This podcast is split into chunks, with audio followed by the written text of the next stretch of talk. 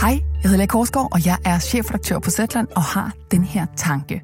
Hvis du kan lide 30 Years helt formidable fortællinger, så tror jeg også, at Zetland er noget for dig. Fordi Zetland er en anderledes avis, du kan lytte til. Vi giver dybde og perspektiv på tidens vigtigste historier, og så fortæller vi dem, så du virkelig har lyst til at lytte med. Du kan blive medlem lige nu for en 20 for de første to måneder, så hop ind på zetland.dk-30'er eller klik på linket i podcastbeskrivelsen. Så ses vi forhåbentlig i Zetland-appen. Hej, så længe.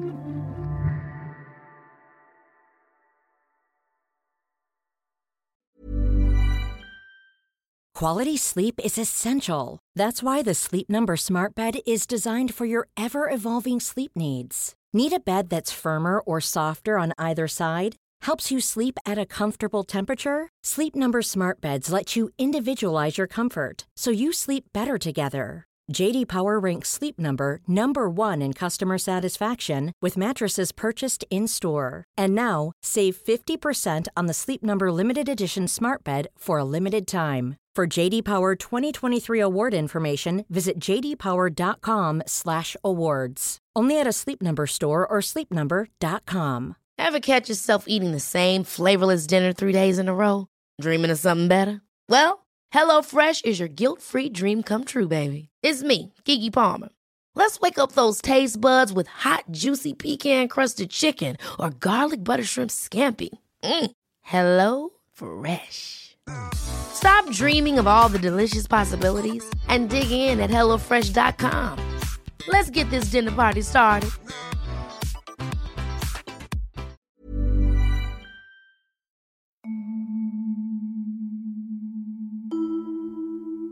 Du lytter til Third Ear, og mit navn er Tim Hinman. Her på Third Ear har vi haft ret travlt siden den sidste podcast-serie. Og vi har fået rigtig meget støtte for mange af jer derude. Og tak for det.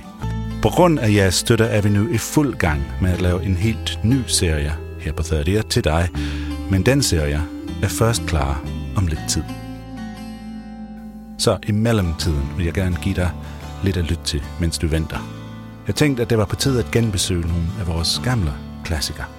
Den historie, som kommer her, er en ny versionering af en Christa Moltzen-klassiker, først fortalt tilbage i 2010. Det er en del af, hvad vi her på redaktionen kom til at kalde hans Jyllands trilogi, selvom det virker som om de fleste af Christes historier stammer fra Jylland, og at han sikkert har lavet mere end tre, men fred være med det. Jyllands trilogi lyder bare godt. Historien her starter med en drøm og slutter på en bus. Resten foregår et sted, som for Christa Molsen er lige så meget a state of mind, som det er en lille by i Midtjylland ved navn Brastrup.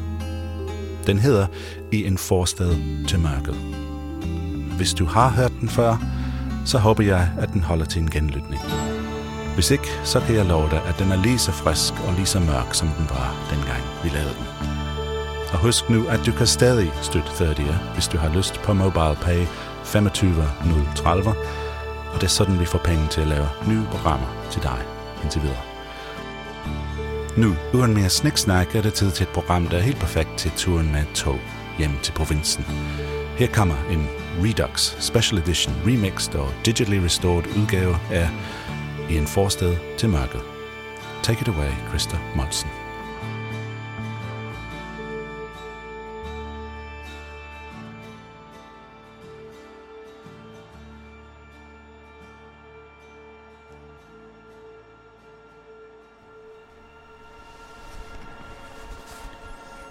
Klokken er lidt over fem.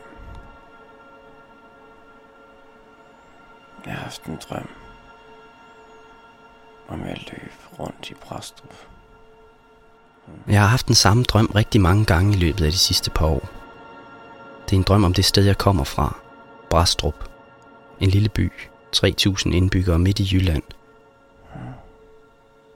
Jeg har ikke været der i lang tid, men jeg bliver ved med at tage tilbage dertil i mine drømme. Det er som om, at selve byen kalder mig tilbage. Drømmene handler altid om det samme. Jeg skal et eller andet vigtigt i Brastrup. Der er noget, jeg skal have ordnet, noget, der ikke er, som det skal være. Men jeg kan aldrig finde ud af, hvad det er. Og byen bliver ved med at ændre sig for øjnene af mig, så jeg kan heller ikke finde rundt. Det er meget mærkeligt. Så bliver det Fredericia. Næste station er Fredericia. Min drøm ender altid på samme måde. Jeg møder en mand, et halvt hoved højere end mig selv, midt på hovedgaden i Brastrup. Og på en eller anden måde ved jeg, at jeg skal snakke med ham. At jeg kender ham. Næste station, Vejle. Men manden har ikke noget ansigt. Han er helt udvisket i hovedet. Og når jeg forsøger at tale til ham, så vender han sig om og går. Næste station, Horsens. Sådan er min drøm. Og jeg har den tit.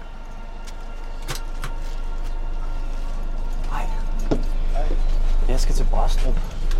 Jeg er på vej hjem til Brastrup. I virkeligheden altså. 45. Jeg er på vej derud, fordi der er noget, jeg gerne vil vise jer i Brastrup.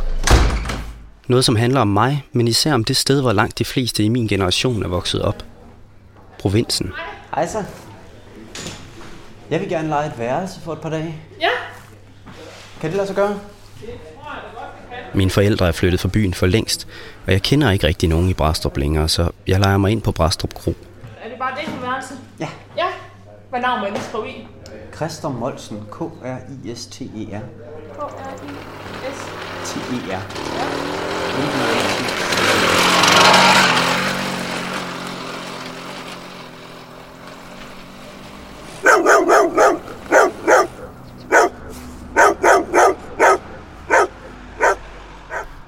Det er fredag morgen i Brastrup, og solen skinner. Jeg har lige fået rundstykker med hamburg og københavnerbirkes til morgenmad på kronen, og nu starter min undersøgelse af det her sted.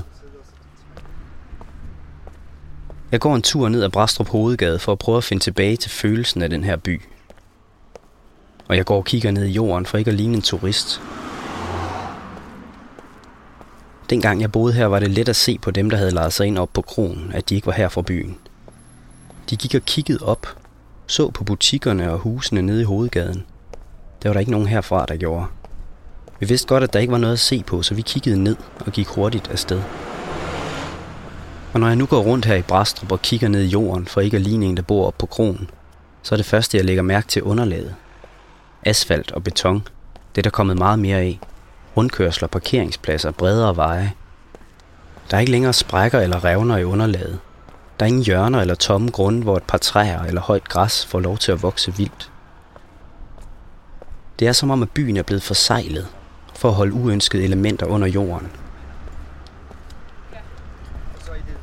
Men nu går jeg hen over den udvidede parkeringsplads foran Fakta og ned ad betontrapperne til parkanlægget midt i byen. Her er der stadigvæk græs og træer.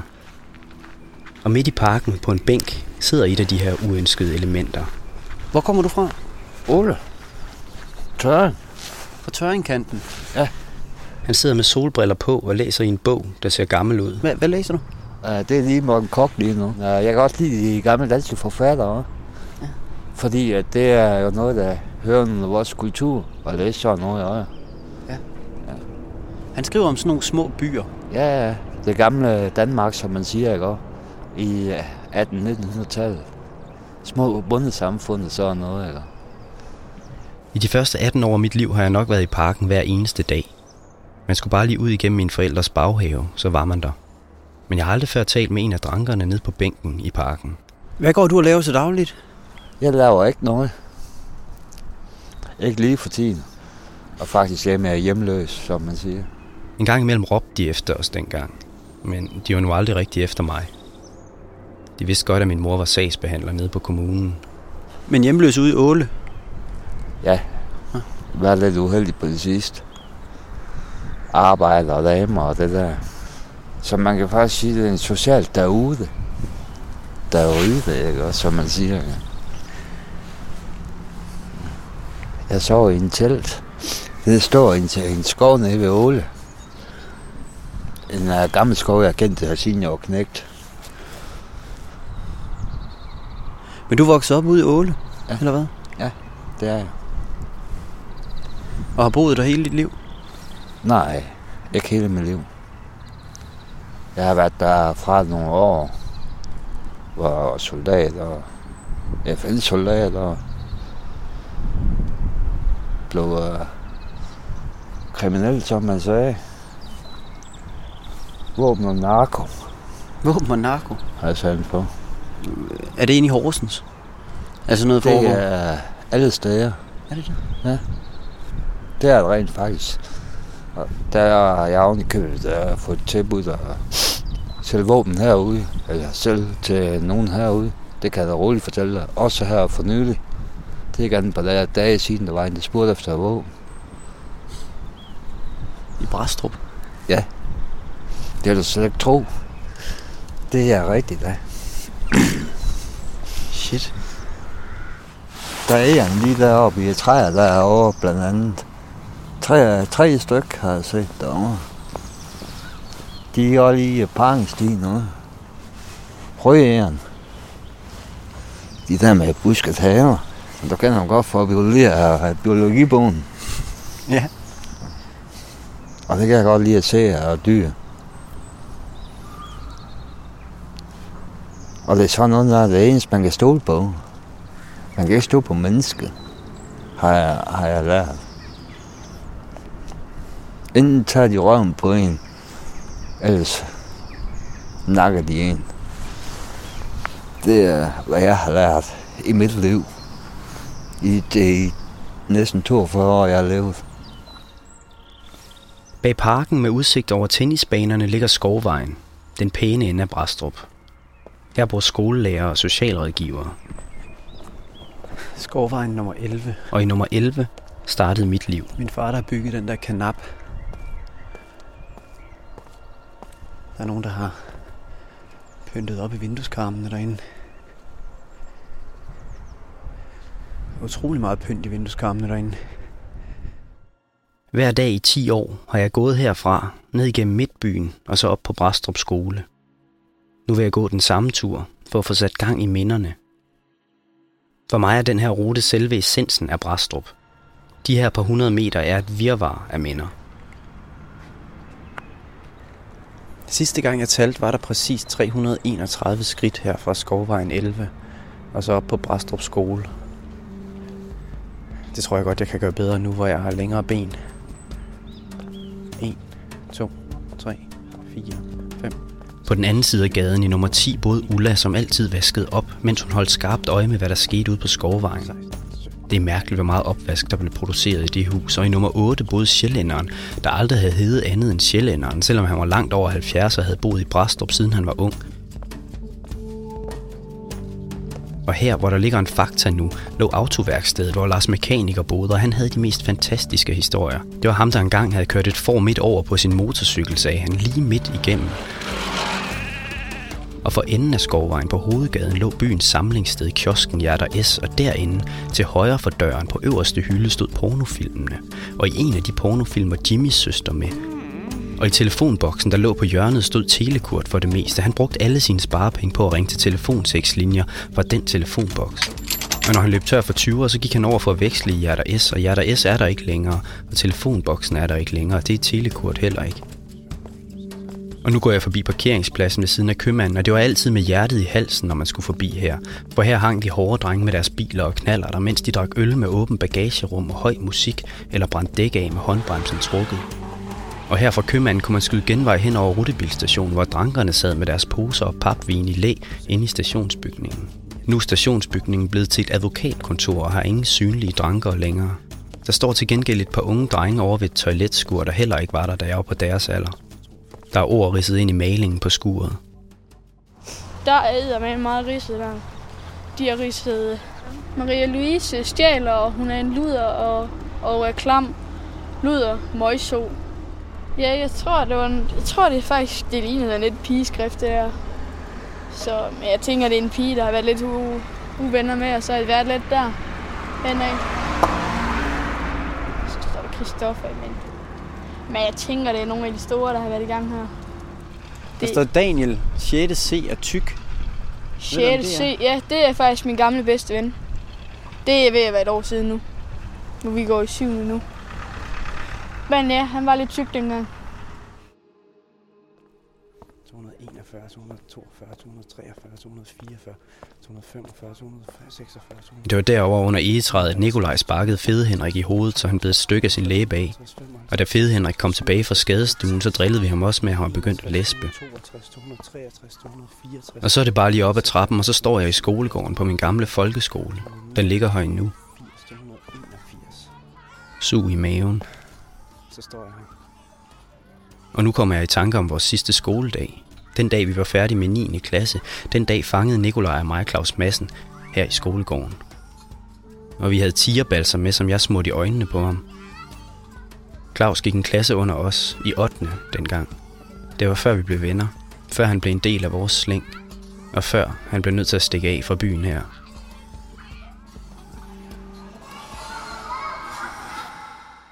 Og nu tror jeg faktisk godt, jeg ved, hvem den her ansigtsløse mand fra mine drømme er. Jeg tror, det er Claus.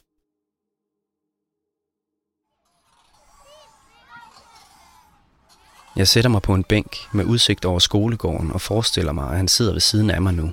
Claus Madsen. Hvis han sad her, ville jeg spørge ham, om han kunne huske dengang, vi smurte tigerbalsam i øjnene på ham. Og han ville sikkert grine og sige, Nej, det tror jeg, jeg er lykkelig fortrængt. Men det, det, det, det, ligner, det virker, eller det lyder som, som noget, I kunne finde på, ja. Men det var kærligt ment. Det må jeg svede helt vildt. Sikkert. Han er noget pis, Nicolai, han var altid hurtigere end mig. Og jeg vil komme til at tænke på, at jeg skylder ham en undskyldning. Ikke for det med tigerbalsam, det havde han skulle fortjent. Han var en lille provokerende snotunge. Og jeg skylder ham en undskyldning for noget andet.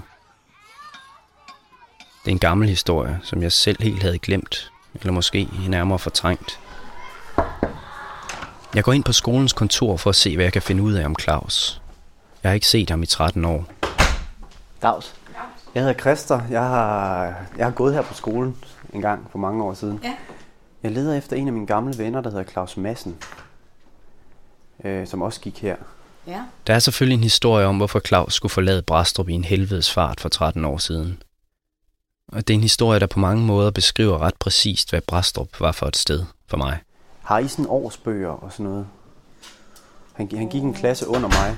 Så skal vi i hvert fald lige fat i øh, pedellen. Pedellen? Ja. Men der er et par ting, vi lige skal have på plads, inden jeg kan fortælle den historie. Hej. Jeg kan godt huske dig fra min barndom. Hej, jeg hedder Christer. Ja. Hej. Du har været pedel her længe, ikke? Jo, det har jeg faktisk. Ja, det er da 15 år siden, jeg stoppede eller sådan noget. Jeg prøver at finde en af mine gamle venner, der hedder Claus Madsen. Eller hedder Claus Madsen. Øhm, som gik en klasse under mig. Ja. Altså det, jeg, jeg har godt kan finde det billeder, hvis det er. Kan du finde billeder? Ja, det tror jeg. Ja. Claus var en tynd og ranglet dreng med et stort, lidt provokerende smil og levende, hektiske blå øjne.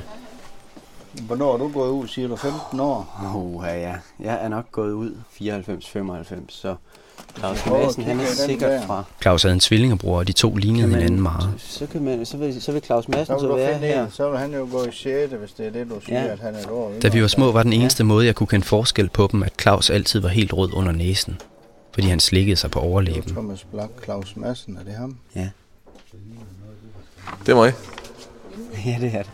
Jeg havde altid tungen ud af munden, min mor hun havde mig for det.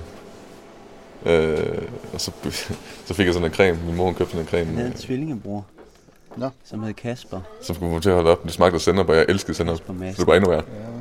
De kunne de bare ikke få mig til at lade være med. Så det sidste jeg holdt op med at købe de billeder. Jamen, de har nok ikke gået i klasse sammen. Det skulle være Otto. Det var deres klasselærer, så hvem var Det det? er Otto. Otto. Er han her Otto, endnu? og- Ja. 7. V. Yes. Det du står der. Jeg står der, ja. Ja. Med, sideskilning. Hold da kæft. Claus gik en klasse under mig, og dengang på Brastrup skole var man ikke venner med dem, der gik i de mindre klasser. Altså, da vi begyndte at gå sammen, så jeg op til dig. Fordi det der var alt det der med, du vidste alt det om film, og du kom hjem med en CD. Hvad fanden var det fra USA? Matchbox 20. Det, det glemmer jeg. aldrig. Og så introducerede mig for Quentin Tarantino. Hvilket ikke er, den dårligste, jeg blev introduceret for. Altså, så var du også lidt sej jo. Altså, på den måde, ikke bekostning. Og, Det var først senere, da vi kom i samme klasse i gymnasiet, at Claus og mig begyndte at gå sammen. Jamen, jeg kan huske, det var fandme sjovt dengang. Men det var også der på gymnasiet, ikke? Og vi hyggede os, og vi var hjemme med Rasmus, og hjemme med Per, og hjemme med dig. Og lavede alt muligt. Øh, Så jeg hyggede, og hørte alt det fede musik, som I havde. Igennem mig kom Claus ind i mit slæng af venner. Os, der gik på gymnasiet og havde pagehår, og lyttede til avanceret musik, og ikke kunne finde på at anskaffe os en knallert. Os, der i Brastrup blev kaldt gymnasieflipperne. Så der kan jeg bare huske, der var jeg glad, fordi endelig nogle mennesker, jeg passer sammen med. Så, altså, det var, det var, det var, det var, det var den bedste tid for Brastrup. Og det, det er faktisk også noget af det, der stadig står klart for mig. Altså, Fordi mange af de minder her fra Brastrup er, er forsvundet med tiden jo. Altså, fandt jeg, det, 12 år siden, vi har set den anden. Men, men, men gode minder, synes jeg altid, man husker. Øh, ja, så de aller værste øjeblikke i ens liv husker man selvfølgelig også, ikke? Altså, for eksempel dengang med Rasmus, der er jo, ikke? Claus forsvandt jo lidt Nå. på et tidspunkt. Fra Slænget bestod af Peter, præstens søn, Rasmus, bibliotekarens søn, og så mig selv, handelsskolelærerens Det er en søn. kopi af. Ja, må, må jeg det? Det kan være lige godt her. Var den her, du godt vil have? Ja, den vil jeg gerne have. Og så vil jeg selvfølgelig også gerne have den med mig selv. Claus blev aldrig rigtig et fuldbyrdet medlem af vores gruppe. Lige meget hvor meget han gerne ville, så passede han aldrig helt ind. Nej, og i farver og det hele. Var det var, det var Claus Madsen, det Han var mere et eksotisk indslag. Han gjorde de samme ting, som vi gjorde. Han gjorde det bare meget vildere. Når vi andre spiste et par koffeinpiller for at holde os vågne hele natten til gymnasiefesterne, så spiste Claus hele glasset. Så får han mig vågne og var frisk, så, så tog jeg bare en håndfuld. Og så en håndfuld mere. Og så lige pludselig, så fik jeg bare mavekrampe. Jeg har aldrig nogensinde oplevet noget lignende. Det gjorde simpelthen sådan. Og så ambulance og huhej vilde dyr på, på skadestuen. Og mens vi andre drak os fuld i weekenden, så gjorde Claus det samme, også efter at hans forældre havde tvunget ham på antabus. Jeg fandt så ud af, at jeg er en af de heldige, der godt kan drikke øh, på antabus. Det, der, det, der, sker, det, der skete med mig, det var bare, at, øh, at jeg fik sådan nogle kæmpe røde plamager over hele kroppen. Og så, altså pulsen steg, steg bare med, det kan jeg huske, der, pulsen steg bare med en milliard. Altså, du virkelig kunne mærke dit hjerte, du kunne høre dit hjerte banke. Øh, men så gik det over efter en time. Der ikke videre. Tak for hjælpen. Det er jeg rigtig glad for, det her. Jamen, jeg håber, du kan finde ud af noget.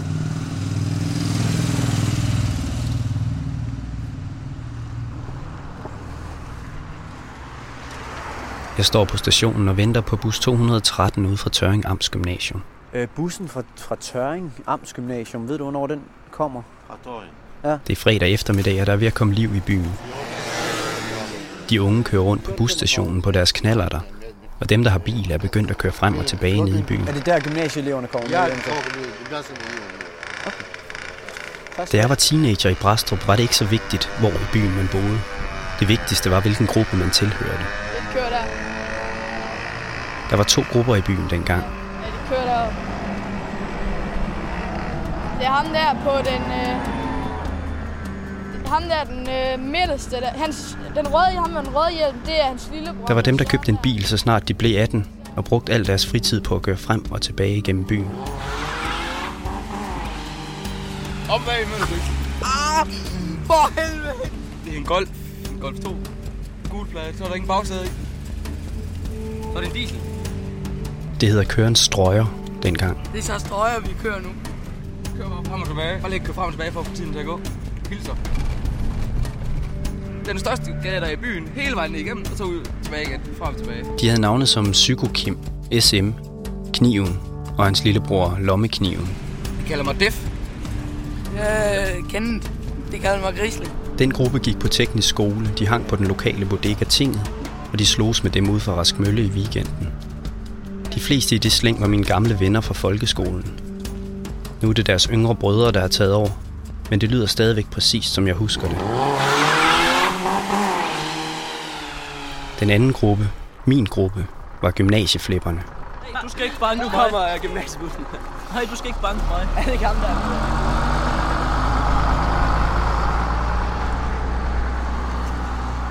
Hver eftermiddag kom vi ind med bus 213 ud fra Tøring Amts Gymnasium. Hej så. Kommer du ud fra øh, Tøring Amts Gymnasium? Øh, ja, jeg kom lige med bussen. Hvad hedder du? Lukas.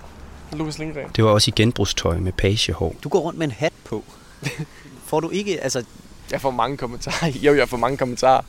Men hvad skal jeg sige? Jeg fandt hatten i genbrugsforretningen, som ligger lige dernede af, og jeg mener, den kostede ingenting, og den var skide fed. Det var os, der gjorde alt for at distancere os fra dem, der kørte rundt ned i byen. Os, der aldrig havde haft en knallert, og som aldrig kunne finde på at køre strøger. Os, der for alt i verden skulle væk fra det her sted. Jeg har ingen intention om at være strandet her i Brastrup. Så det er sådan lidt en... Man føler lidt, at, det, øh, at man er fanget her i Brastrup, øh, i en sådan by. Vi synes, de andre var nogle bunderøve. Det var dem, der var Brastrup.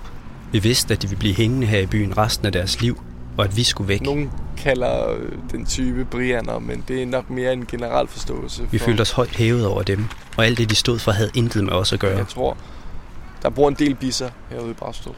Og de synes, at vi var fine på den. Snobbet, overlegen. De føler, at vi er snobbet øh, overklasse mennesker, og vi synes, de er øh, uudlærte, øh, dumme arbejdere. Sådan var det dengang, og sådan er det nu. Og det er vigtigt i forhold til min historie om Claus Madsen. For Claus var et sted midt imellem de to grupper. Claus var den første af os, der flyttede hjemmefra, og han fik en lille etværelses lejlighed ned på hovedgaden lige over for kiosken Hjerter S. Og op i den lejlighed kom der faktisk folk fra begge grupper. Jeg går tilbage ned i byen for at finde det sted, Claus boede dengang. Og nu går Claus faktisk lige ved siden af mig. Jeg kan huske, var det ikke kiosken der? Var der ikke kiosk derovre? Ja, der lå Hjerter S jo. Og det er det, den hed. Det var fandme, også, det var fandme sjovt. Det var samlingssted nummer 1. Ja, det var det altså. Jeg har fundet Claus ind i Vejle. Jeg hørte rygter om, at han skulle bo derinde, og så ringede jeg til alle dem, der hed Claus Madsen i Vejle. Og til sidst så fandt jeg ham altså. Det var derovre, du boede, ikke? Det var lige der. I det hvide der. Ja, så boede du nede i skovbrynen, jo. Det var, der havde folk sgu penge. Og når man har to etager på sit hus, så er man altså ved muffen i en by som Bræst. Der er man sgu. Der har man kongens mænd. Der var ikke mere end et par hundrede meter fra min forældres hus med de to etager og ned til Claus' lejlighed på hovedgaden. Men du flyttede herned. Hvornår var det? Åh, jamen det var jo dengang, jeg smuttede hjemmefra. Det var vel som 17 år, så. Det var ikke noget, vi talte om dengang. Men vi vidste godt alle sammen, at Claus boede der, fordi han ikke kunne bo derhjemme. Det var en fuldstændig smadret lejlighed, du boede i der. Ja, der var heller ikke noget. Altså, der var jo ingenting deroppe. Folk, de kommer og drikker bare hele tiden. Jeg husker, Nikolaj Krisler var med op og spraymale min lejlighed. Vi spraymalte væggene. Så stillede vi flasker, alle de tomme flasker rundt, og så stabte vi dem. Og så indtil der ikke kunne være flere på væggen, så gik vi ned med dem. Altså, der var ikke meget med en uge jo. Altså, det var hele tiden. Folk kom hjem på skole, det ene eller andet, op til mig, jeg drikker bare. Der var altid fest oppe i Claus' lejlighed dengang. Og det var altid den samme fest. Håndværkere og gymnasieelever blandet omkring Claus' køkkenbord. Men jeg kan bare huske den lejlighed der som sådan et sted, hvor jeg var sgu ret glad for, at jeg kunne gå hjem derfra. Det må have været surt for dig at skulle altså, sove i det og blive der. Og så kom der nogle andre dagen efter, eller sådan, altså. Det var ikke noget, fordi jeg havde, jeg havde problemer med at være alene. Jo. Jeg blev smuttet hjem fra... Jamen, jeg manglede noget, så jeg havde brug for at have mennesker omkring mig hele tiden. Så det var sådan set mit eget valg. Så jeg, mit eget valg, eget valg. Altså, man vil gerne have, man vil gerne have, have gæster, og hvis det så indebærer alkohol, så indebærer det alkohol. Altså, så, sådan er det jo. Der gik ikke ret lang tid fra Claus flyttede ind i den lejlighed, og så til han droppede ud af gymnasiet. Så fik jeg så et arbejde. Og sådan, øh, det med, at jeg ikke kunne overskue det, og så... Ja, så havde jeg ikke nogen penge. Så endte det med, at jeg stjal nogle penge fra en god ven Rasmus der. Claus stjal penge fra Rasmus, en af mine allerbedste venner. En ven, som Claus var blevet venner med igennem mig. Og det var ikke noget med, at han bare stjal et par hundrede kroner, der lå og flød hjem på Rasmus' værelse. Nej, det var meget værre end det. Hej så. Meget mere udspekuleret. Må jeg spørge dig om noget? Ja. Hvis man nu har glemt sin punkt, kan man så hæve penge på sit sygesikringsbevis? Nej. Det kan man ikke. Det har jeg lidt svært ved, for jeg har ikke noget billede af dig på det. Okay. Du har slet ikke et eller andet med med dit billede. Nej, ikke, øh, ikke med her, nej. Okay.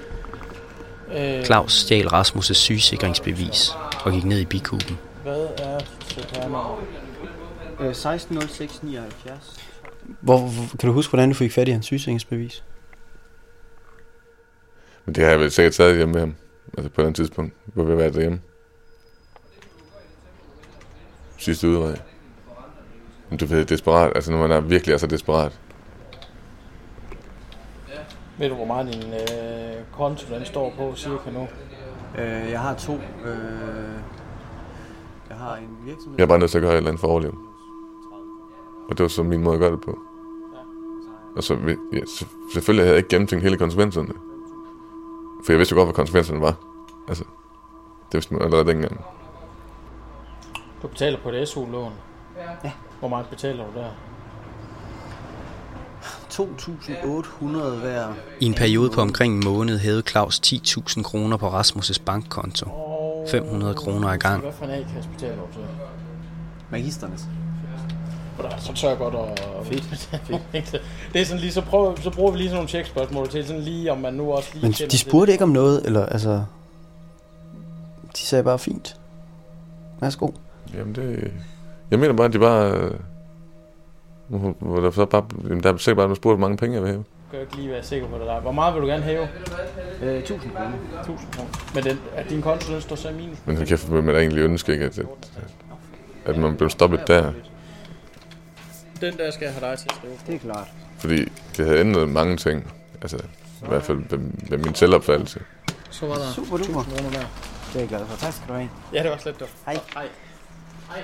Og så fra en kammerat, altså, det var det værste. Det var ikke bare, havde det bare været penge, så havde det bare været penge. Det var ikke penge i det. Det var ikke, det var, det var fra en kammerat, jo.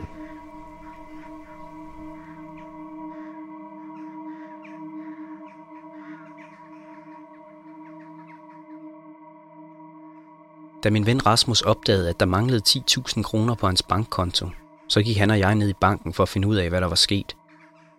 Bag skranken stod min ekskærestes mor, og hun kunne godt huske en, der kaldte sig Rasmus, som havde hævet penge på sit sygesikringsbevis rigtig mange gange i den sidste måneds tid. Og da hun så beskrev, hvordan han så ud, så kunne vi godt regne ud, hvem det var. Jeg kan huske, Rasmus han ringede til mig. Jeg kan huske, øh, jeg tror, han sagde sådan noget med, at øh, du har taget nogle penge fra mig. Jeg tror ikke, ikke mere end det, tror jeg ikke. Jeg kan huske, sk- altså skammen i det. Jeg kan også huske, indtil da havde jeg haft det sindssygt dårligt med. Altså, du ved, virkelig sådan nærmest ondt i maven hele tiden. Jeg kan huske, at Rasmus sagde til mig, vi kan ikke sige det her til nogen. Det her må aldrig komme ud. Hvis det her kommer ud, så ved vi godt, hvad der vil ske. Selvfølgelig kommer det ud jo, så i weekenden, så kom der så nogen op min lejlighed om natten, og ja, truede mig det ene eller andet. Den scene har kørt igennem mit hoved rigtig mange gange i årene efter. Dem, der var oppe i Claus' lejlighed den nat, fortalte, at de var 10, og at de havde fået nøglen til lejligheden af Claus' ekskæreste. De sagde også, at Claus lå i sin seng og sov, da de kom ind, og de har givet ham et ordentligt lag tæsk, inden han nåede at komme ud af sin seng. Men jeg har aldrig hørt Claus' version af den her historie. Ikke før nu. Jamen, det var ikke andet det var, jeg, de truede mig bare. Altså, stod verbalt og råbte af mig og, og truede mig. Jeg kan huske, der, der blev sagt én ting derom, som jeg kan huske. Det var, det er i orden, du stjæler penge, bare ikke fra en kammerat. Det er svært at være sikker på præcist, hvad der skete i Claus' lejlighed den nat. Svært at sige, hvilken historie, der er den rigtige. Rørte de dig slet ikke derop? Nej. Rygterne var, at du havde fået en ordentlig røvfuld. Nej, de lagde ikke en hånd på mig. Det var jeg faktisk heller ikke engang bange for, de vel. Det, det, det, men det var måske også det der med, at jamen, uanset hvad de så gør, så har jeg fortjent det. Ikke? Det var måske den, der, der er sat i hovedet på det, ikke? Altså, hovedet på en, så, Nå, jamen, så, så tager jeg en straf for det.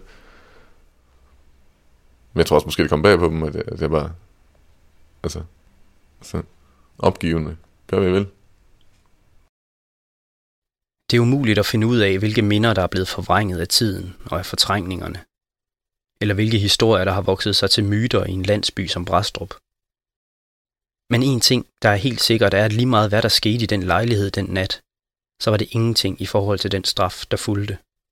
Altså, hvis jeg troede, jeg var alene før, ikke? så efter jeg havde stjålet penge fra Rasmus, der, så er man helt alene. Hvis man har haft mobiltelefon, så er det eneste nummer, du havde, det var så dig selv. Altså. Så det har nok været et af de sværeste tidspunkter i mit liv. Efter den nat var der ingen, ikke én i hele Brastrup, der vi så meget som se på Claus Madsen. Jeg tror, jeg så Claus to gange nede i byen i ugerne efter. Som alle andre af hans gamle venner, så så jeg lige igennem ham og gik over på den anden side af vejen. Og for Claus blev skidt meget hurtigt værre. Det endte jo faktisk også med, at jeg blev smidt af lejligheden, for det, det, der var ikke noget husleje. Der boede jeg faktisk øh, øh, på madras op på et loft i et hus dernede i byen. Øh, altså, jeg gik bare ind i nogle forskellige opgange, kan jeg huske. Og så var der plads, og så var der et sted, hvor der lå en gammel madras. Så sov jeg bare der. Så stjal jeg noget mad over ved, i Marco. Toastbrød, tror jeg. Jeg husker, jeg havde en sort appelsæk med de ting, jeg havde. Boede i to måneder i en sort appelsag, og så kom han til militær. Claus forsvandt. Han kunne ikke være i Brastrup længere, og i Brastrup talte vi ikke om ham mere. Det var som om han aldrig havde eksisteret. Men nu, hvor jeg møder ham igen efter 13 år, så er der noget, jeg bliver nødt til at fortælle ham. Claus, jeg, jeg har også tænkt rigtig meget på den her situation. Øhm, Vi sidder på mit værelse på krogen.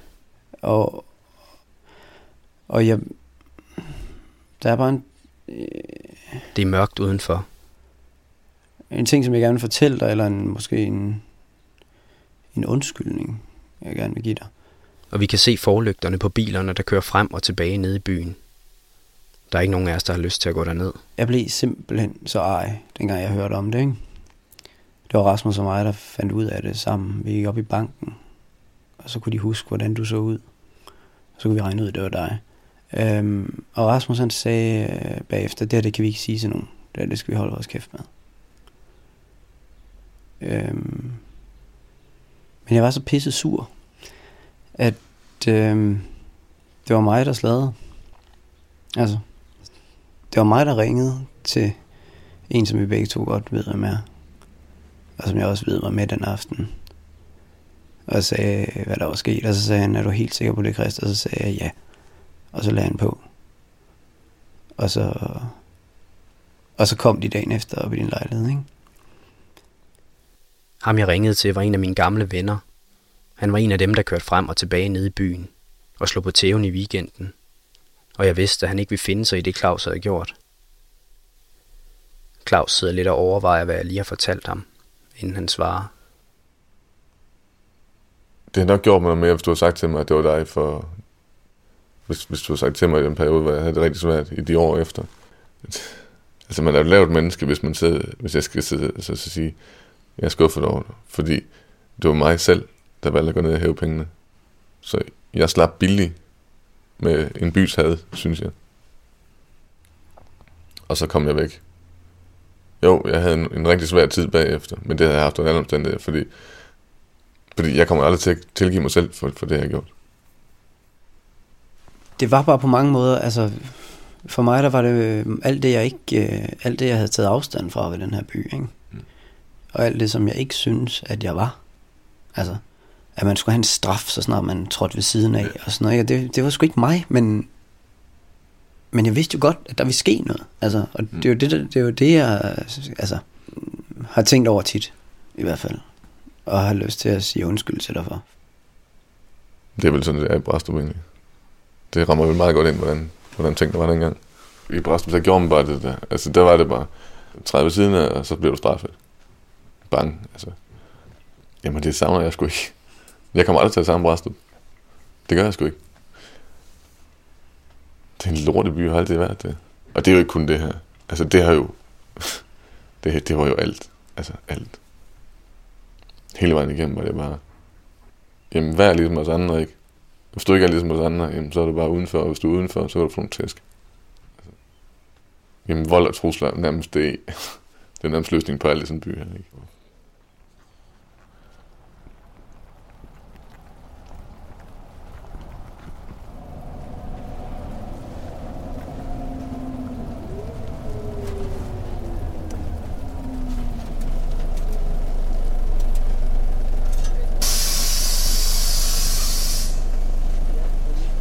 Det er morgen i Brastrup, og det regner. Claus og jeg siger farvel på busstationen. Vi skal med hver vores bus væk fra Brastrup. Claus skal tilbage til sit liv i Vejle, og jeg skal hjem til København. Øhm, jeg vil gerne ind til Horsens. Ja. 33 kroner. Yes. Der var altså noget vigtigt, jeg skulle her i byen. Der var en, jeg skyldte en undskyldning, og den har jeg givet ham nu. Så nu behøver jeg aldrig nogensinde at komme tilbage hertil. Jeg sætter mig ned bag i bus 110 til Horsens og kigger ud af bagruden, da vi kører ud af Brastrup. Her var ikke nogen ansigtsløs mand. Det var bare Claus. Og han ville ikke engang tage imod min undskyldning. For sådan var det bare dengang i Brastrup. Og det er han vel egentlig ret i. Jeg har været væk fra det her sted for længe, hvis jeg bilder mig ind, at jeg kunne have handlet anderledes. Gjort det helt rigtigt. At jeg kunne have meldt mig ud, mens jeg stadigvæk boede her. Hvem fanden tror jeg egentlig, jeg er? Sådan var det bare i Brastrup dengang. Og vi var alle sammen en del af det. Og mens Brastrup skrumper bag ved mig, bliver historien om Claus og de 10.000 kroner til en lille prik i horisonten.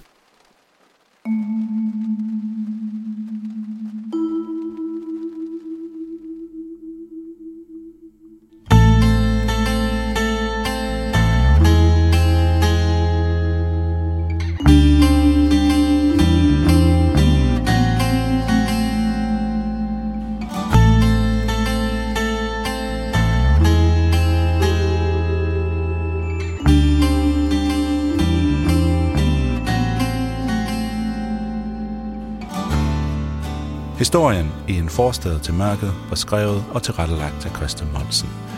Og det du hørte var en remixet udgave af den oprindelige podcast fra tilbage i 2010.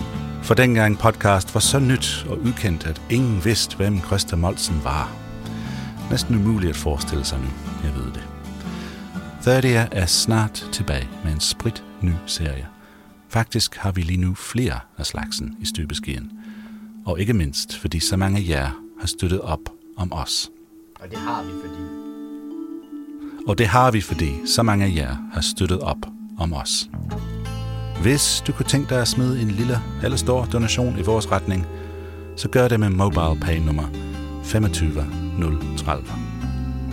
Så, indtil vi høres igen, så er det bare at husk, at hvis du kunne lide, hvad du har hørt, så send det endelig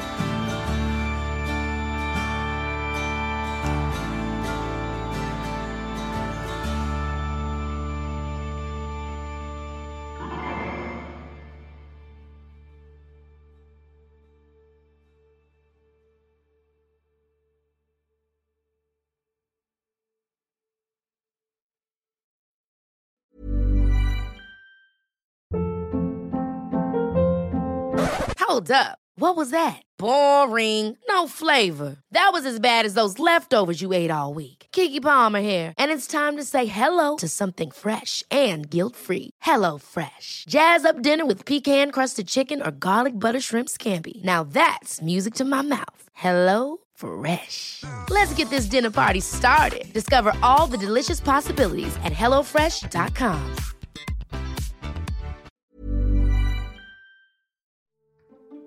Hej, jeg hedder Lea Korsgaard, og jeg er chefredaktør på Zetland og har den her tanke. Hvis du kan lide 30 Years helt formidable fortællinger, så tror jeg også, at Zetland er noget for dig. Fordi Zetland er en anderledes avis, du kan lytte til. Vi giver dybde og perspektiv på tidens vigtigste historier, og så fortæller vi dem, så du virkelig har lyst til at lytte med.